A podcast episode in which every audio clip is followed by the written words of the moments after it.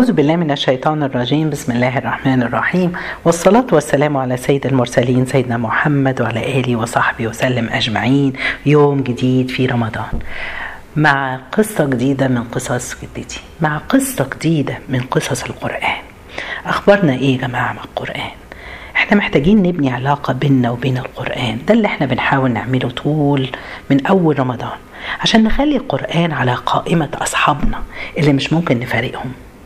عاوزين نصاحب القرآن نكون من أهل القرآن الرسول عليه الصلاة والسلام قال لنا أهل القرآن هم أهل الله وخاصته انتم متصورين يا جماعة أهل ربنا دول دول لما ينزلوا قبورهم الملائكة هتستقبلهم ازاي دول أهل ربنا متصورين يوم القيامة ربنا هيحاسب أهله ازاي دول أهل القرآن دول أهل ربنا ربنا بيحبكم ازاي في الدنيا دول أهله وده الكلمة آه، سبحان الله ترفع مقامنا عند ربنا لما هو يسمينا أهل القرآن اوعى ما نبنيش العلاقة دي اوعى ما نبنيش الصداقة دي يلا دي تذكرة بسيطة قبل ما نبتدي نصلي على الرسول عليه الصلاة والسلام اللهم صل وسلم وبارك على خير خلق الله محمد صلى الله عليه وسلم في يوم جدتي قالت لي هحكي لك قصة سورة من الصور سورة الممتحنة أو الممتحنة قلت لها إيه الفرق ما بينهم يا جدتي الممتحنة والممتحنة قالت لي الممتحنة أي المختبرة اللي هي في وصف للصورة اللي هي هتختبر شخص هيختبر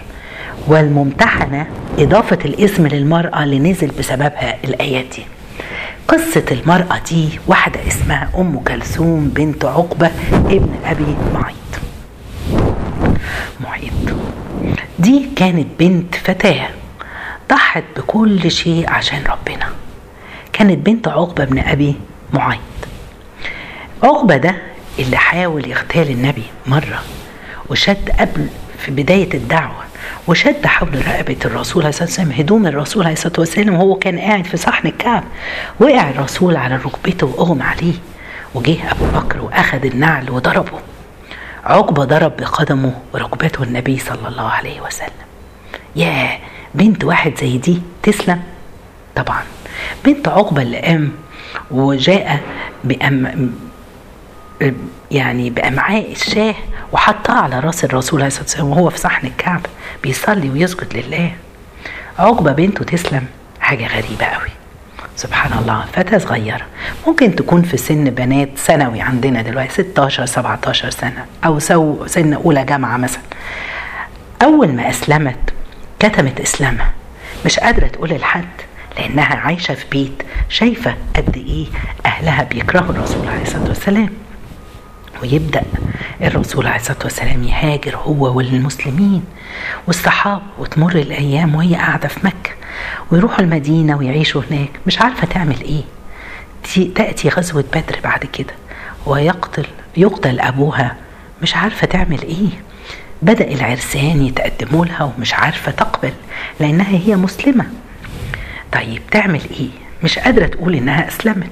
وتمر سنة واتنين وتلاتة واربعة تقول للبنات نقول للبنات ايه يا جماعة اي واحدة تأخر على سنها الجواز اوعي ترضي باي حد وخلاص واحد ما بيصليش واحد ما بيشرب خمرة اوعي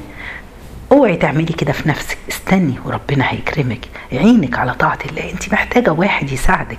في طاعة الله ام كلثوم مختارة ربنا مش عاوزة غير ربنا وتأتي المفاجأة صلح الحديبي لما النبي تصالح مع المشركين صالحوا واتفقوا على ايه؟ على ان مفيش واحد يجي للنبي مسلم ابدا الا والنبي يرده للمشركين تاني يعني لو واحد كافر اسلم وراح للرسول عليه الصلاه والسلام الرسول لازم يرجعه تاني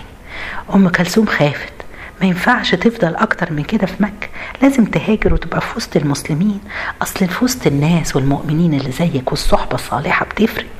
طيب هتعمل ايه لو اهلها عرفوا هيقتلوها وهتهاجر ازاي لوحدها ما تقدرش تقول لحد امها واخواتها عماره والوليد مشكلة كمان لو راحت والرسول ردها هتكون مصيبة تعمل ايه بعد كل دوت تاخد القرار في يوم ام كلثوم وتطلع مهاجره لله ورسوله رايحه فين رايحه لربنا رايحه فين يا شاب صغيره رايحه لربنا يا اللي سبتي كل حاجه ورايحه فين رايحه برضه لربنا سايبه وطنك وبيتك وبلدك رايحه فين سايبه الدنيا كلها ورايحه فين رايحه لربنا هي اختارت سبحان الله ربنا يا ترى احنا اخترنا مين يا ترى احنا سيبنا كل حاجه في حياتنا ورحنا لربنا يا ترى احنا بنسيب حاجه اصلا لربنا شعرنا اللي مش عارفين نغطيه بقالنا كام سنه مش عارفين نتحجب عشان خاطر ربنا المايو اللي مش عارفه اسيبه عشان ربنا فين احنا من واحده زي دي تقرر تترك كل شيء وتذهب الى الله وحده وافتكروا من ترك لله شيئا عوضه خيرا منه تخرج من مكه وربنا يبعت لها رجل من خزاعه يصاحبها في السفر سبحان الله وصلها لغاية المدينة توصل أم كلثوم للمدينة وأول ما توصل المدينة تحصل صدمة لأهل المدينة هيعملوا فيها إيه؟ لو ردوها أهلها يقتلوها النبي والصحابة مش عارفين يتصرفوا إزاي عندهم صلح مع الكفار بتوع قريش وهي واقفة مش عارفة هيتعمل فيها إيه وينزل من فوق سبع سماوات بقرآن بصورة كاملة على اسم ام كلثوم صورة كاملة ربنا بيقول للنبي اوعى ترجعها حتى لو قامت حرب بينكم وبين مكة اتقتل فيها آلاف المسلمين وينزل سيدنا جبريل بصورة الممتحنة أو الممتحنة يقول ربنا سبحانه وتعالى في الصورة آه ربنا سبحانه وتعالى بيقول لهم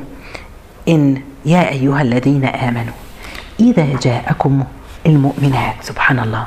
ربنا بيقول لهم بيفهمهم في الموقف زي دي في آية رقم عشرة في سورة الممتحن يا أيها الذين آمنوا إذا جاءكم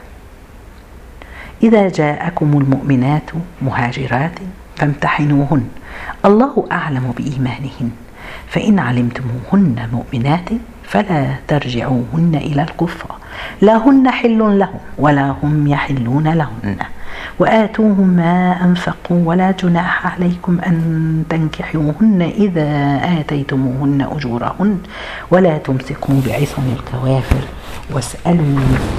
ما أنفقتم وليسألوا ما أنفقوا ذلكم حكم الله يحكم بينكم والله عليم حكيم يعني إيه هنا ربنا بيقول ان لما يجولكم المؤمنات زي ام كلثوم مهاجرات فامتحنوهم ليه نمتحنهم حاجه غريبه مش فاهمينها سبحان الله طب ليه ربنا ما قالش المؤمن اللي الراجل انه برضه يمتحن لا اصل الراجل سبحان الله لو جه مهاجر هيبان ويكشف هل هو منافق ولا حقيقي هو جاي مهاجر ومؤمن بالله هيشوف الامتحانات في الحياة بتاعته هيروح صلوات وهيجاهد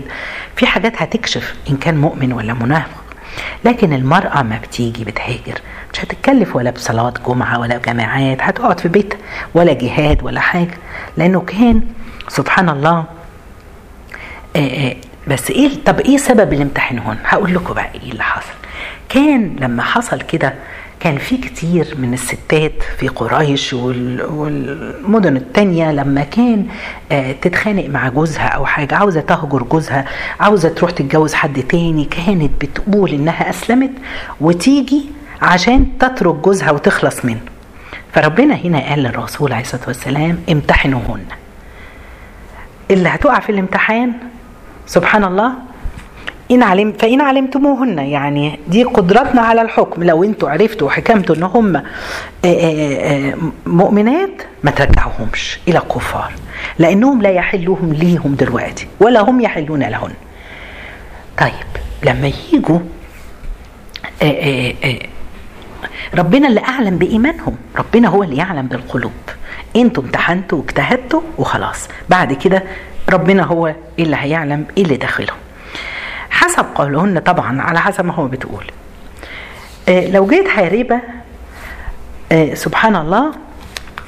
ربنا بعد كده بيقول ايه وآتوهم ما أنفقوا يعني ايه لو جت واحدة أسلمت وفعلا امتحنوها ولقيها مؤمنة وهي جاية لله ورسوله وسابوها بعدت خلاص عن جوزها آتوهم ما أنفقوا يعني آه، يردوا لزوجها المهر بتاعه اللي أنفقوا عليها وذلك للوفاء بالعهد لأنهم لما يتمنع آه، من زوجته وهو كانت زوجته خلاص فبيقال ان جت 17 واحده مهاجرات الى الله ورسوله امر ربنا برد المال للزوج من بيت مال المسلمين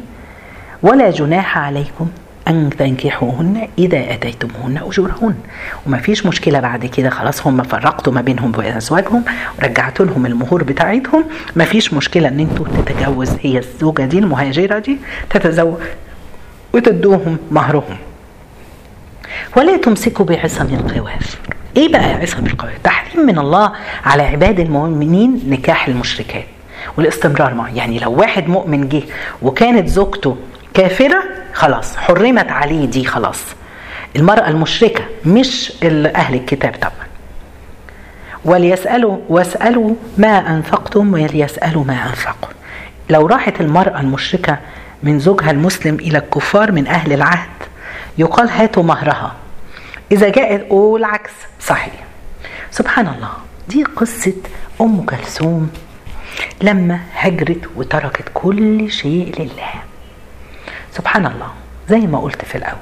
كل واحد فينا محتاج يسأل ربنا يسأل نفسه أنا تركت إيه ربنا أنا والله الحمد لله من أول رمضان كان ما اغتبتش ولا اتكلمت سيد حد أنا تركتها لله عشان أنا مش عاوزة أعمل المعصية دي حلو جميل كل واحد يقف ويبص مع نفسه كده هو ترك إيه لله سبت إيه عيب كنت بتعمله سبته لله الحاجة التانية الدرس من الدروس اللي هنستفيدها لازم يكون عندنا نية صادقة النية الصادقة الست دي أم كلثوم خرجت لوحدها بنية صادقة فربنا يسر لها أولا رجل من خزاعة ياخدها لغاية ما وصلها للمدينة ربنا سبحانه وتعالى تركت لله أنزل فيها قرآن يتلى إلى يومنا هذا إلى يوم القيامة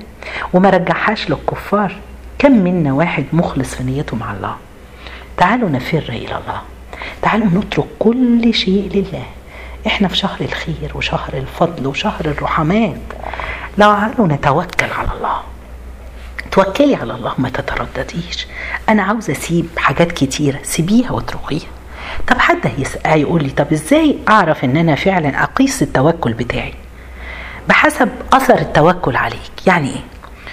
يعني مثلا الواحد لما بيعوز عاوز يشوف هو سعيد ولا لا تعرفي باثرها لو كنت مبتسمه على طول ومرتاحه ومنشرحه صدرك يبقى انت عندك سعاده لو عندك قلق ومتضايقه وسع... يبقى مفيش سعاده اثار التوكل برضو اثارها بقى ثقه وطمانينه وعدم اضطراب اصل انا متوكله على الله انا قلقانه على ايه انا سايبه اموري على الله إيه ولادي متوكله على الله بعلمهم وبجتهد معاهم ومثل وقدوة ليهم وتوكلت على الله ربنا الحافظ وهو اللي هيعينهم ويحميهم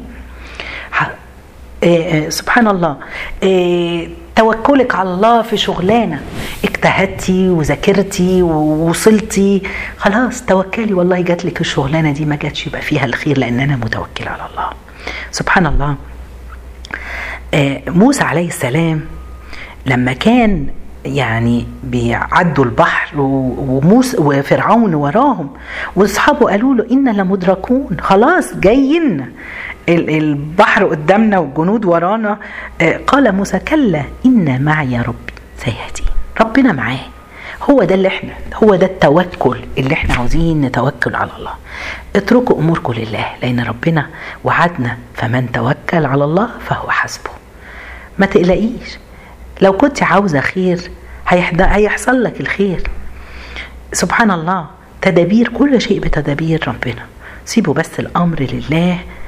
هو يفعل ما يشاء زي الرضيع كده اللي بيستسلم أمه لأن أمه اللي هتأكله مش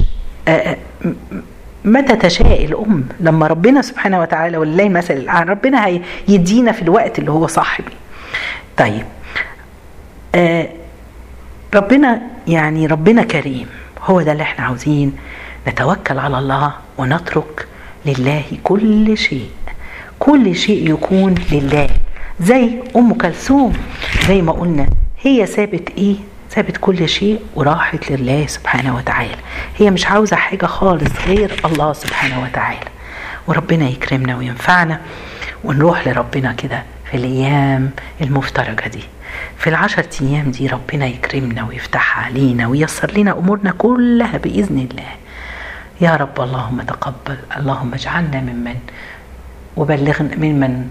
عفوت عنه وعتقت رقبته يا رب اللهم اجعلنا ممن يدرك بليلة القدر جزاكم الله خير سبحانك اللهم بحمدك أشهد أن لا إله إلا أنت أستغفرك وأتوب إليك